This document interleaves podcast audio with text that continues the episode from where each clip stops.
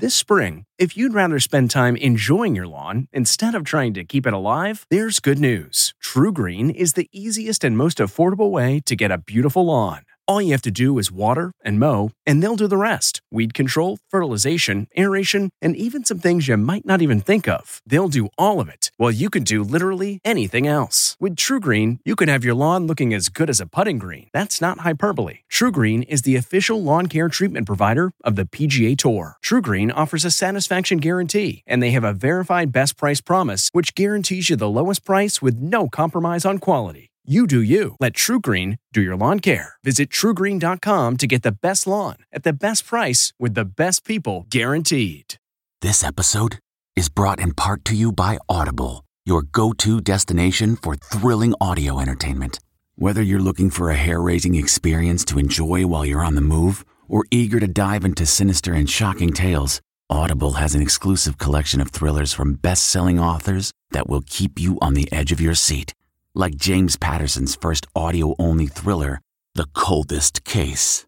Experience stories like never before, where every chilling detail is brought to life by captivating sound design.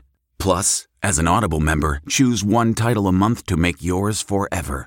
And now, new members can try Audible free for 30 days. Just visit audible.com slash WonderyPod or text WonderyPod to 500 500. That's audible.com slash WonderyPod or text WonderyPod to 500 500. Let's face it, people have different sleep needs. While you love your partner, sleeping next to them might not always be the most comfortable. Sleep Number Smart Bed is designed for your ever evolving sleep needs, so you can choose what's right for each of you whenever you like. Maybe you prefer a firmer mattress and your partner needs something softer. Because of the individualized comfort that you get from Sleep Number smart beds, you and your partner will sleep better together. All Sleep Number smart beds feature cooling, pressure relieving comfort layers for soothing sleep throughout the night. And their temperature balancing bedding is designed to move heat and moisture away when you're hot. When you're cool, they hold their energy to help warm you. The smart beds even automatically respond and adjust to your movements so you sleep comfortably all night long. JD Power ranks Sleep Number number 1 in customer satisfaction with mattresses purchased in-store. And now, save 40% on the Sleep Number limited edition smart bed for a limited time. For JD Power 2023 award information, visit jdpower.com slash awards. Only at a Sleep Number store or sleepnumber.com.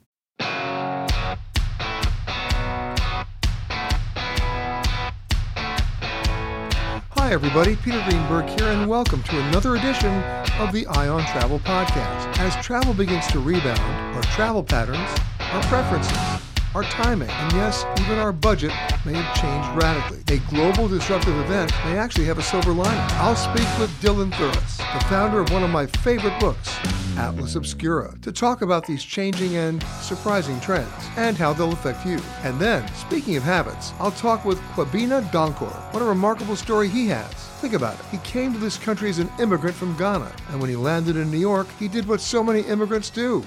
He started driving a yellow cab. But he didn't just drive the cab, he took detailed notes about his passengers' behavior. And what's he doing now? He's an assistant professor of marketing at the Stanford Business School. And guess what? He's ready to report on his own taxi confessions. First up, Dylan Thuras. What makes a life a good one? Is it the adventure you have? Or the friends you find along the way? Maybe it's pursuing your passion while striving to protect, defend, and save what you believe in every single day. So, what makes a life a good one? In the Coast Guard, we think it's all of the above and more, but you'll have to find out for yourself. Visit gocoastguard.com to learn more. Hello, Dylan. Hi, Peter. Thanks for having me on the show again. Yeah, I mean, you know, yours is one of those books, uh, and I and I say this. I have one other book that I feel the same way about. It's a book that came out years ago, still being printed somewhere, called "An Incomplete Education," hmm. and I keep it by my bed. And every once in a while, right before I go to bed, I just open it up to a random page, And I go, I had no idea. and and and that's what your book is, but it's worldly. It's a it's about the entire world, and that's why it's called Atlas Obscura. It's about stuff you did not know.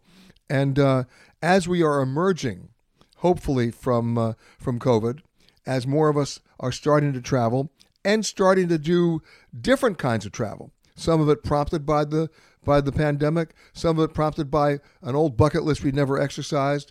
Your book comes into play because let's face it, you want to know what's going on, weird, wonderful, crazy, that's the book. So let's talk about this brave new world in 2022 and what you're finding out there as we're starting to travel again.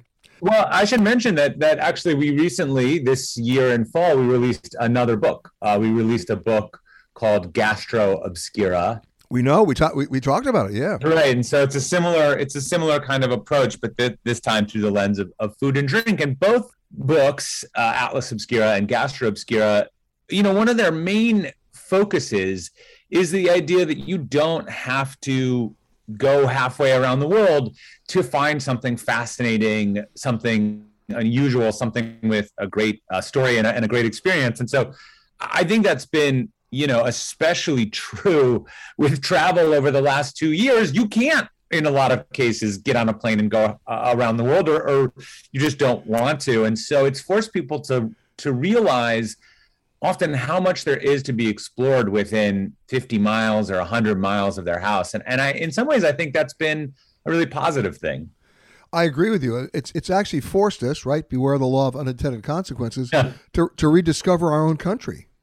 It's right. Yeah, and, and a huge, you know, we saw especially in 2020, although I think it's kept going to a decent extent in 2021, the you know the the shift towards right domestic travel and that was true all over the world just people were staying within the borders of their own country and car you know road trip travel and and nature oriented travel so jumping in in the car going for you know a long weekend and going and visiting obviously there was a huge amount of pressure on the on the national parks which have a very big reputation but i was glad to see a lot of people visiting their own local state parks which often don't get the same appreciation but can be real underappreciated gems you know what ten thousand of them across the country. So you are yeah. you are so right. You know, you're so right. I mean, everyone wants to go to Yellowstone. Everyone wants to go to Yosemite.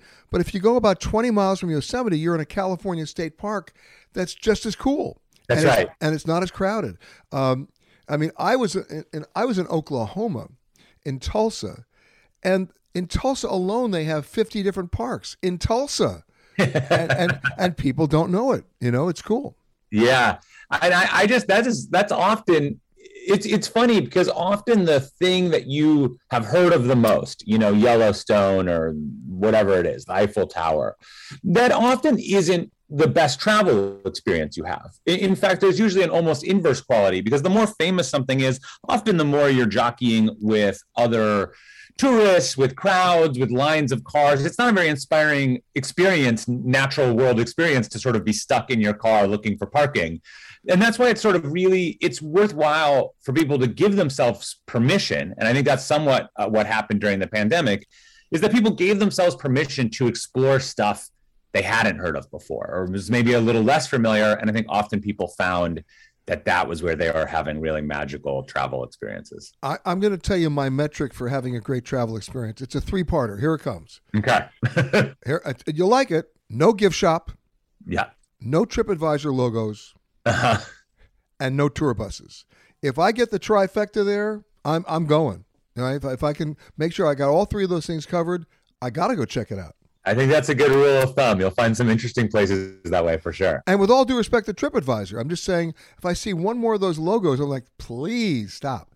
And I understand why, but they, they, you have it. So as we enter 2022, you know, we're now in our second month coming in. I mean, what are you finding out there now that that is trendy in this under the same criteria that you did the book? I, I I'll say this. I think an interesting thing is happening. I think people are going to return. You know, we we run a travel business, so we take people all over the world. Normally, we did. You know, in 2019, we ran 100 trips all over the world, small groups, 12 people or so.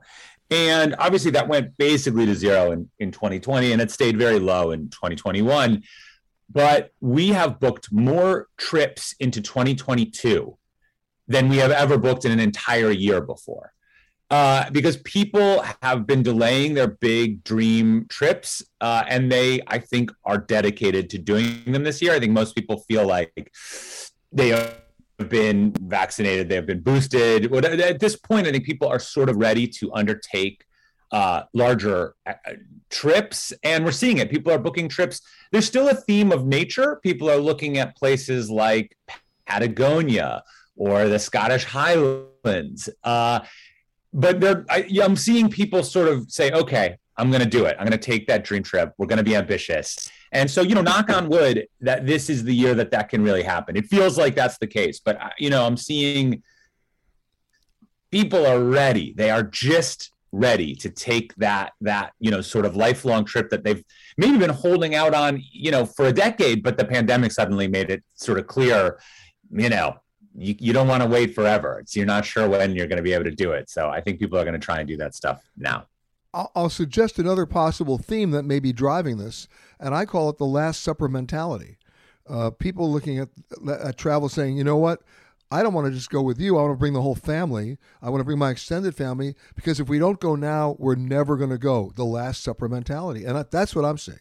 That's, I think that's exactly right. That's exactly it. People are they want to be with their friends and their family. And I think a lot of early pandemic travel, you know, my own travel was like that. We, we did a road trip out to Minnesota and stayed uh, in an Airbnb for a month. Um, but people are now ready to take bigger trips. And interestingly, because of the cutting of the cord between work and the workplace, we there is a shift happening in travel right now that we can barely even comprehend. It is as big as I, I talked to Brian Chesky, the CEO of Airbnb, the other day, and we were talking about this. You know, this is as big as the change to sort of cheap commercial flights.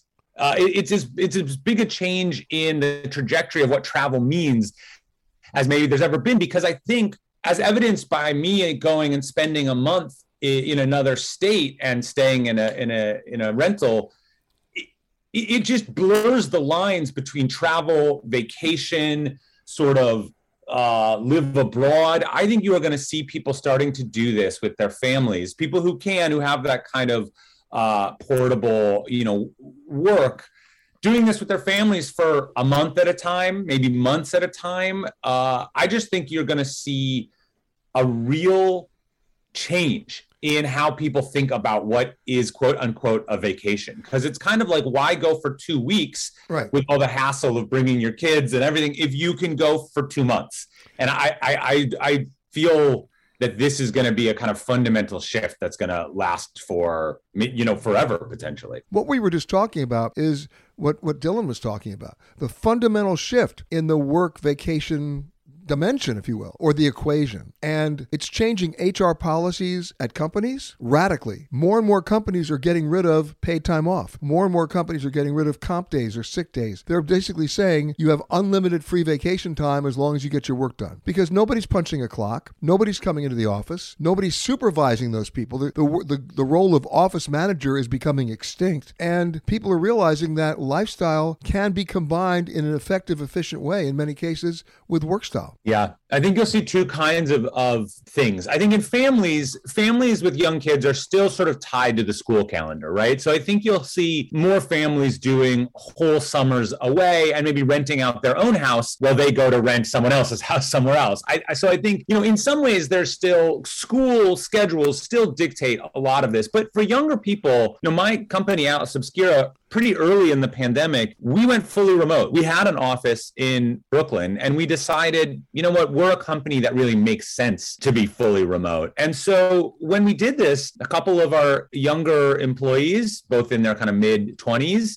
immediately moved to Hawaii and then later to Portugal for a while. And, you know, that meant that sometimes they had to be up really early for morning meetings, but but otherwise it was pretty seamless. And so I think if you're in your 20s and you're sort of trying to make the decision between do I want to see the world or do I want to start a career, I don't know that you have to make that decision in the same way. You can find work that might let you do both. And heck, if you travel to anywhere really in Central or South America, you don't even need to worry about time zones that much. So I, I just think it opens up a huge set of possibilities for a certain category of work. Obviously, there is a ton of work, service work, frontline work that does not offer this same flexibility. And I, and I think that actually will be a, um, you know, it's going to be a, a, kind of a, a point, an issue, uh, because I think it sort of represents a furthering of certain aspects of, of inequality in our kind of work life in, in the United States. So that's a whole yeah. other topic. Oh, no, it's a whole other topic, but it has to be addressed because it's one thing to say that, you know, work and travel do not have to be mutually exclusive. However, in the service industry, in travel and tourism, in hospitality, there not only has been a quantum shift, there's been a quantum of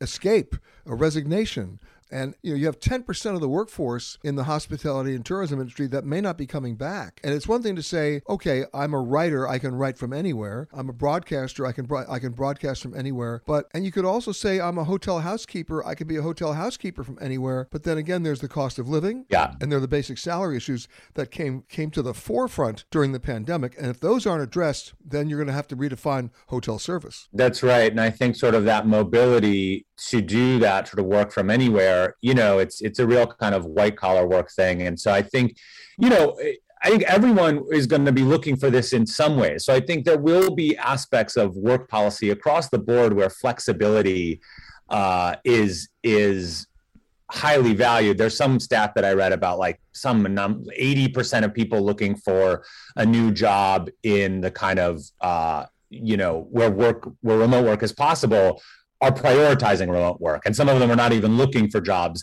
that do not, not let them do remote work. And I just think this is going to be the case going forward.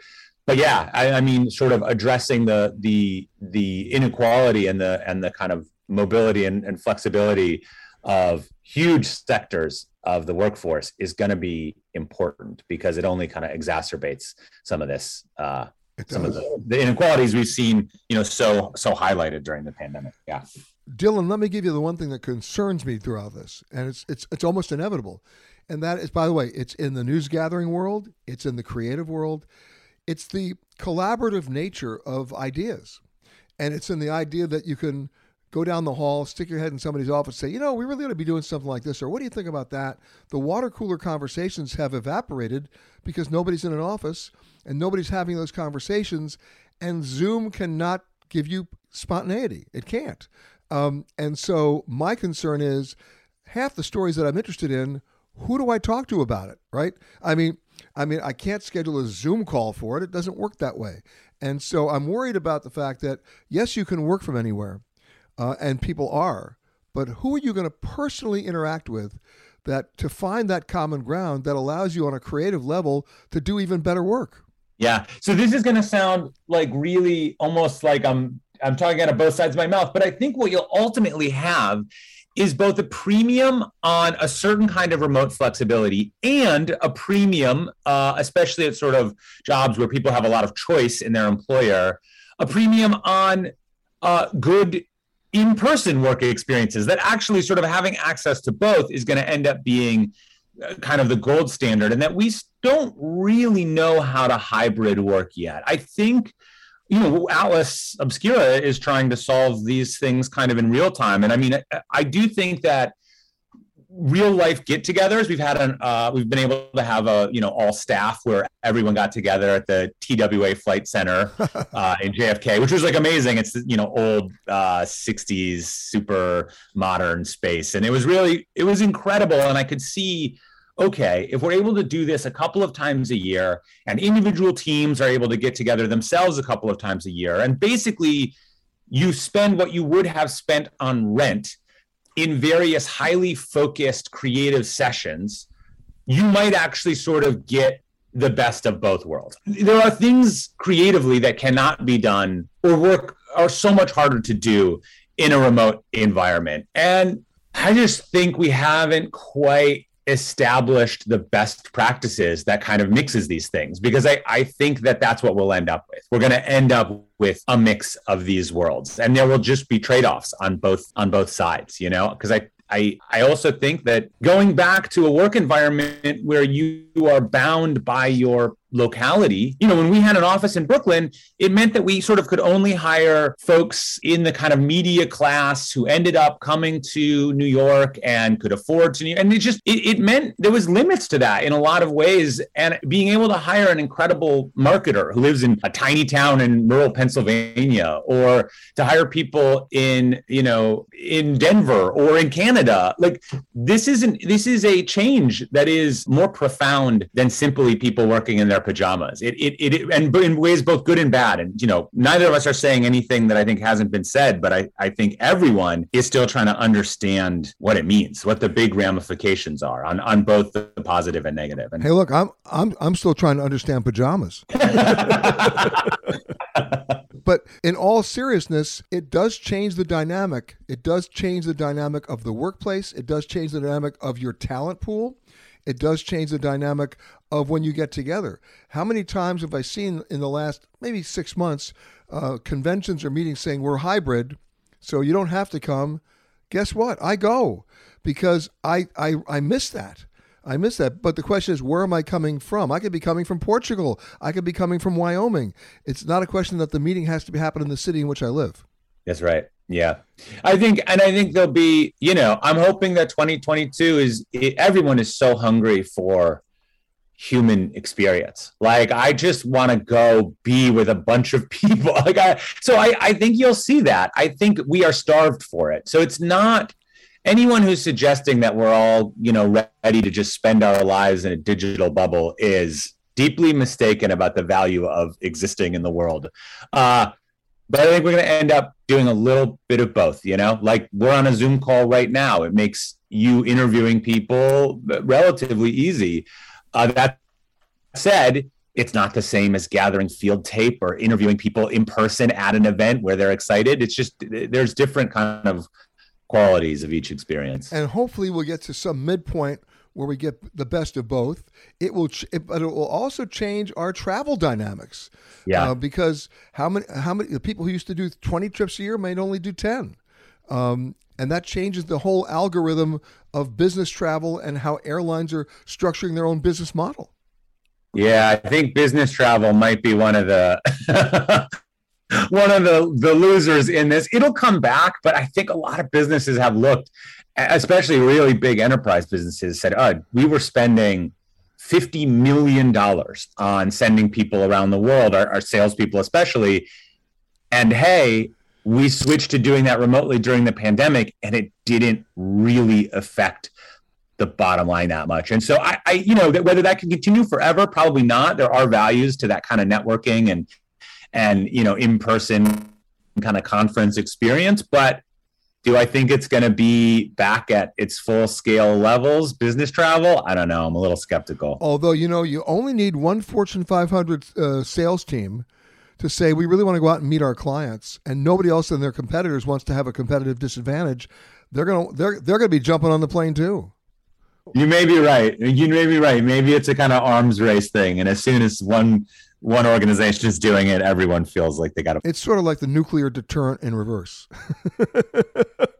it is, but but let's go back to one cultural thing here, Dylan. People don't just want to travel; they don't just have to travel. They don't just think about travel; they need to travel. Right? It's it's what you were talking about, and at a certain point, that's got to be exercised.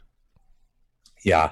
Yeah. And I'll say this I mean, maybe this puts me on the wrong side of kind of where human experience is heading, but I, I just fundamentally believe we are mostly dissatisfied with our digital lives, right? Like most of us feel at this point we are the the, the shine is off of Zoom meetings and social media and all of these things. And, and in fact, we are not just hungry for real world experience because of the pandemic, but we need it to live full, rich lives. You're right. And Atlas is a company that was born on the internet, but exists to get people into the world. And, and I think all metaverses aside, there is no, there is never, nothing replaces being in the world.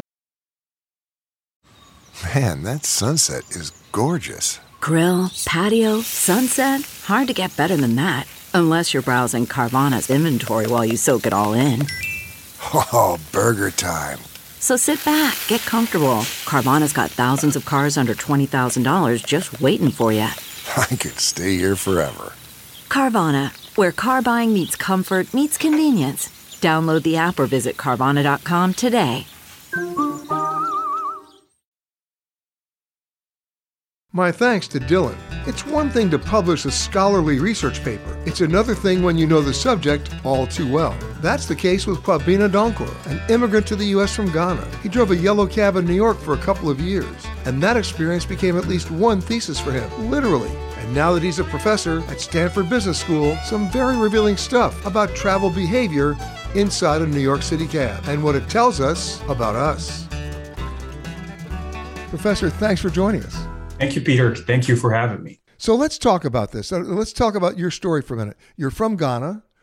You, you That's correct. You uh, you end up in the United States, and like so many people, uh, and by the way, the best conversations I ever have in New York are with cab drivers because the first question I ask is, "What country are you from?" And then we discuss their country, and we discuss their politics, and we discuss their presidents, and we discuss their economics and their families and what brought them there.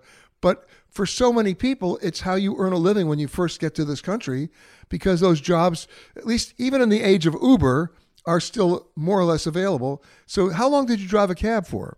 I drove uh, from 2009 till 2013. So, four, th- four years. Wow. Four years. And you survived. Yes. And, and by the way, by the way, forgetting studying of tipping, I hope you kept a diary about everything else that happened in your cab. well, I did. For for most of them were quite dramatic, given that it was New York City, so it's actually etched in my brain. I mean, the the ongoing drama that never stops, right? That's right. But then there comes the concept, which by the way goes beyond just taxis, of the concept of tipping. Because if you if you look at the at the derivation of the word tip, it goes back to England, and it meant to ensure promptness, I believe. Um, That's right. all right, so that's not really why you tip a cab driver in New York, at least in my experience. You tip a cab driver in New York because you realize they're not getting enough money. And and you and you you know I don't even look. I'm one of those guys who doesn't even think about it. I always hit twenty percent and I get out of the cab. But in your study, that's not always the case, right? That's right. That's right. Although most people are like you, they they they do uh, tap the twenty percent button and then get out of the cab. So you have almost, um, I believe, forty-five to fifty percent of passengers actually uh, choosing the fifty percent option. Now I'm gonna I'm, I'm I'm gonna tell you about my wife now. Let me tell you what she does because when she's paying and I'm sitting next to her, she overrides the system because if you want to tip a different amount, you got to override the system. That's right. Right? And she overrides the system and almost always tips less. I go, why? She said, well, did he open the door for me? No. Uh, did he open the trunk and carry my bags? No. All he did was drive me from A to B, right? So why am I tipping him? He- That he, he did what he was supposed to do. I said, oh, come on. So we have this ongoing argument, right? But as you say in your study, she's in the minority. That's right. Uh, in fact, your your wife would represent some someone who who, who would, I guess, uh, be in a spectrum of going along with what neoclassical economics would would suggest uh, why people tip, right? Because you know I'm tipping because I expect to get a better uh, a service. So she would fall uh, in that in that in that particular category. But most people actually don't fall in that cat- category. Well, I'm going to tell you my great cab story. Here's my great cab story. It was uh, in the 90s. Uh, I was staying at a hotel in New York. It was a Friday afternoon. It was four o'clock in the afternoon, and I had to get to the airport, and I was so late for a six o'clock flight, and I'm leaving at four on a Friday afternoon. So you already know this is suicidal. And I run out of the I run out the, of the hotel. There's a cab. I jump in, and because I'm from New York and I think I know everything, I say to him, "All right, here's what I want you to do: go up Madison Avenue to 96th, cut across 96th Street to the Drive, take the Drive to the Van Wyck." And he looks at me and he goes, "What time your flight?" And I said, "My flight's at six o'clock." He said, "I tell you what, we go Beather way." I said, "Excuse me, man, I'm from New York." He said, "Okay, I tell you what." I said, "What?" He said, "We go my way." And you'll be there in 18 minutes. And if you're not there in 18 minutes, ride is free. What do you say? And I said, You're on. Now, I'm, bo- listen to this. I'm born and raised in New York, That's right. lived there all my life. And all of a sudden, I go on a ride through alleyways and nooks and crannies and corners and underground tunnels that I've never seen in my entire life. Here's the end of the story. 17 minutes and 30 seconds later, we pull up at Terminal 8 at JFK, and I look at this guy and he says, So what do you think? I said, What do I think? What's your name? He goes, William. I said, William what? He goes, William Magalla. I said, William, where are you from? Alexandria, Egypt. I said, William, is this your medallion? Do you own this cab? He goes, Yes. I said, Okay, William, how'd you like to be my driver in New York from now on? And and uh, remember, he's a yellow cab driver. So Yeah. he gave me his cell phone number. And every time I came to New York, which was like once a week, we'd have secret places to meet because he was a yellow cab. He couldn't cruise, right? So we'd have secret places to meet. He'd pick me up. He never gave me, he never turned the meter on. Once a month, he told me how much I owed him. I gave him a check. My, he drove all my colleagues at that point at NBC. He drove my mom, who didn't like the shirts he wore, so she bought him shirts.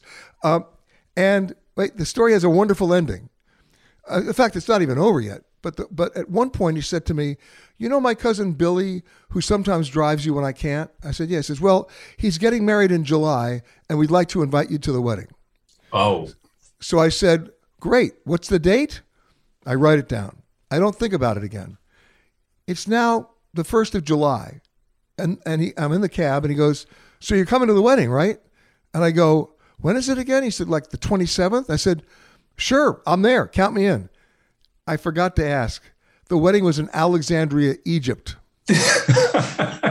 wait, wait. I went. wow. I went. And this Wow, is good and for look, you. And and you'll appreciate this because you're from Ghana. You will know exactly what I'm saying. In New Jersey and in New York, he drove a cab. In Alexandria, he was a god. He was That's a god. right. And when I landed in Alexandria, I was met by 40 people. I was wildly entertained. Party. I, I went to an Egyptian Coptic wedding that started at 10 o'clock at night in King Farouk's palace. I was the only one there not going. But you know what? I had the best time when the wedding was over. We went looking for rice pudding at the bakeries at three in the morning, and I have to tell you, uh, he is still driving, and I still talk to him.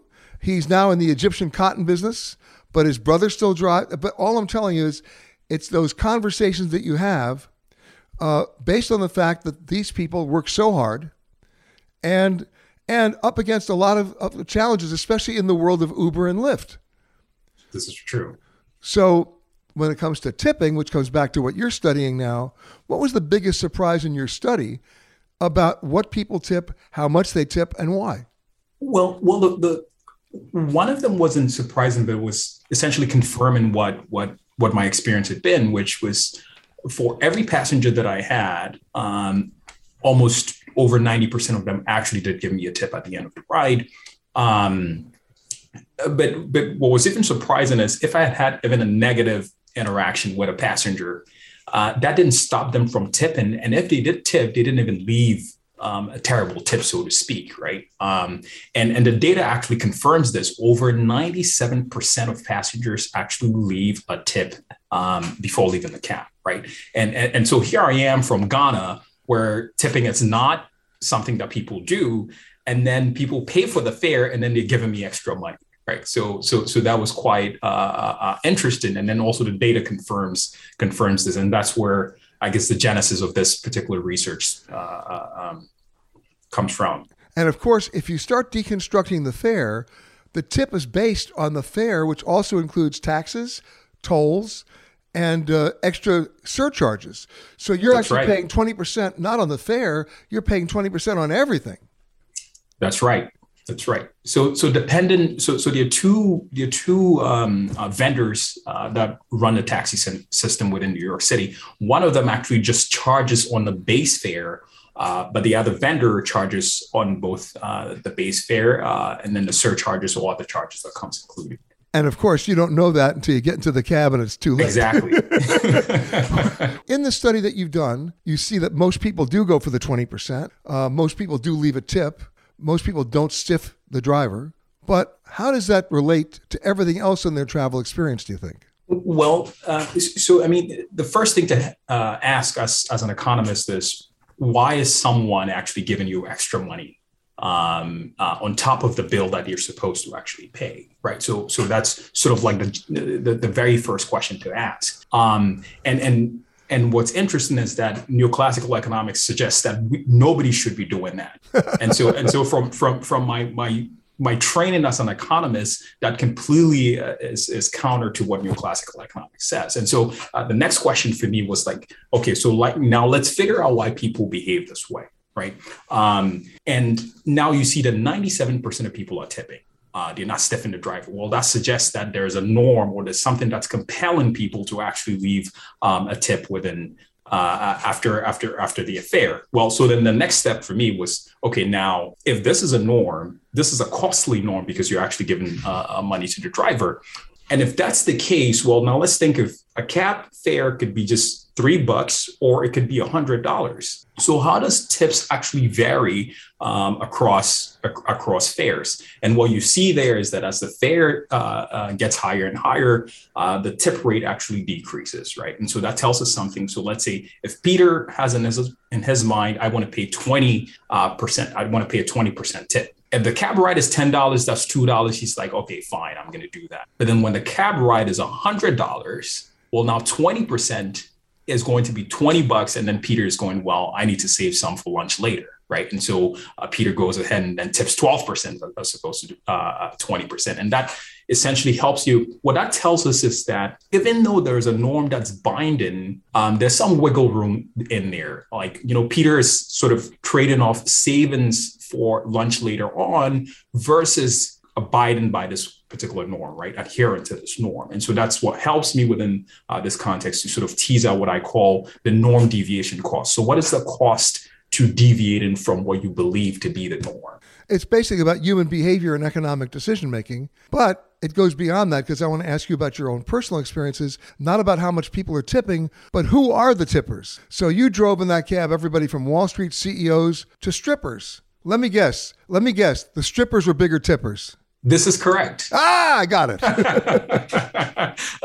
this is correct. Yes. So, so there were a lot of interesting. Uh, uh, um, so, so I had preconceived notions as to what I was going to get as a tip, depending on who I picked up. Right. So I drive down uh, to to to uh, you know to Wall Street, and then you know a banker jumps in. You're on your phone, and you're talking about you know moving millions from from one account to the other account, and so you're thinking, you know, by the time this guy gets out of your cab, you're about to make a whole lot of money right? Um, but you know, some of them actually get out without paying any tips. Uh, and then most of the time, the folks that you pick um, from, so let's say you, you go in at night or, or maybe at dawn, you pick up a stripper uh, who is going to Brooklyn or or or the Bronx, you know, um, you talk to them, you you you know, and and then they tell you about your life story. By the way, I also have a lot of stories about just picking up strippers and how you know interesting those, those stories are. But they actually ended up giving you a lot of tips. Maybe the interpretation there is, you know, maybe a stripper gets tips also so they understand how important tips are to you. Maybe you pick up a doorman who is uh, uh who works in a hotel downtown, and tipping is a really tips are a really huge part. Of hey, well, hold on a second. If you're picking up a doorman who works at a hotel downtown, he's the wealthiest guy at that hotel. He controls not just the tips from guests, he controls tips from cab drivers who are kicking back to him right? For those rides to the airport. You know it. I know it. This is true. So to go to LaGuardia, you have to pay three bucks uh, for, for, for one of the hotels that uh, uh, I, yeah. I, used to pick up passengers. To go to JFK, you had to pay seven dollars. Yeah, uh, and the, and the and the hand signals. They used to do the hand signals. They'd let you know one finger meant LaGuardia, two fingers meant JFK. And if you got the Peter, you really know this. I know this. You bet I do. wow. Well, I guess you could be a, a cab driver. I mean, you do well because you know you know the language you're at. Yeah, but I'd only want to pick up strippers. You know that. Because now I know I get better tips. Come on. yeah, yeah. So, so maybe there's something between the fact that I guess uh, uh, individuals or workers who found themselves in uh, in service industries where they they did get a tip wage had some sort of you know connection with a driver and understood what tips meant, and so uh, therefore tipped more.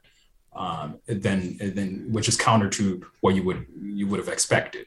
Exactly. And now that dynamic changes again based on the economics of Uber and Lyft, because in New York City, for example, a 20 block ride in an Uber can be almost double what a ride is in a cab. And all of a sudden, my goodness, that changed the whole dynamic of everything. That's right. It, it, I know it's been it's been quite tough for the yellow cab industry because I'm still in contact with uh, the garage from which I used to lease yeah. uh, my, my, my cab from, and and uh, they've had a really tough time once Uber and then Lyft uh, got in. My thanks to Kwabena, to Dylan Thuris, and my thanks to you for listening to this Eye on Travel podcast. For more conversations with the world's leaders in travel, as well as answers to your travel questions, be sure to rate and review this podcast wherever you happen to listen to podcasts. And for all the breaking travel news, just log on to petergreenberg.com. Look around. You can find cars like these on AutoTrader. New cars, used cars, electric cars, maybe even flying cars. Okay, no flying cars, but as soon as they get invented, they'll be on AutoTrader. Just you wait. AutoTrader. A story of betrayal you would struggle to believe if it wasn't true. Listen to Blood is Thicker: The Hargan Family Killings early and ad-free on Wondery Plus. Hi, this is Jill Schlesinger, CBS News business analyst, certified financial planner, and host of the Money Watch podcast. This is the show where your money is not scary and it's not boring. It is a show that's all about you. It's your questions that make it possible for me to provide unconventional and entertaining insights on your money, and maybe more importantly, on your life. I'm going to be your financial coach, someone who brings common sense and an insider's perspective on how to manage your money and your emotions. And I promise we are going to have a little bit of fun along the way. Have a question from retirement to career changes to college funding? Just send us an email at askjill at jillonmoney.com. Follow Money Watch wherever you get your podcasts. You can listen ad free on the Amazon Music or Wondery app.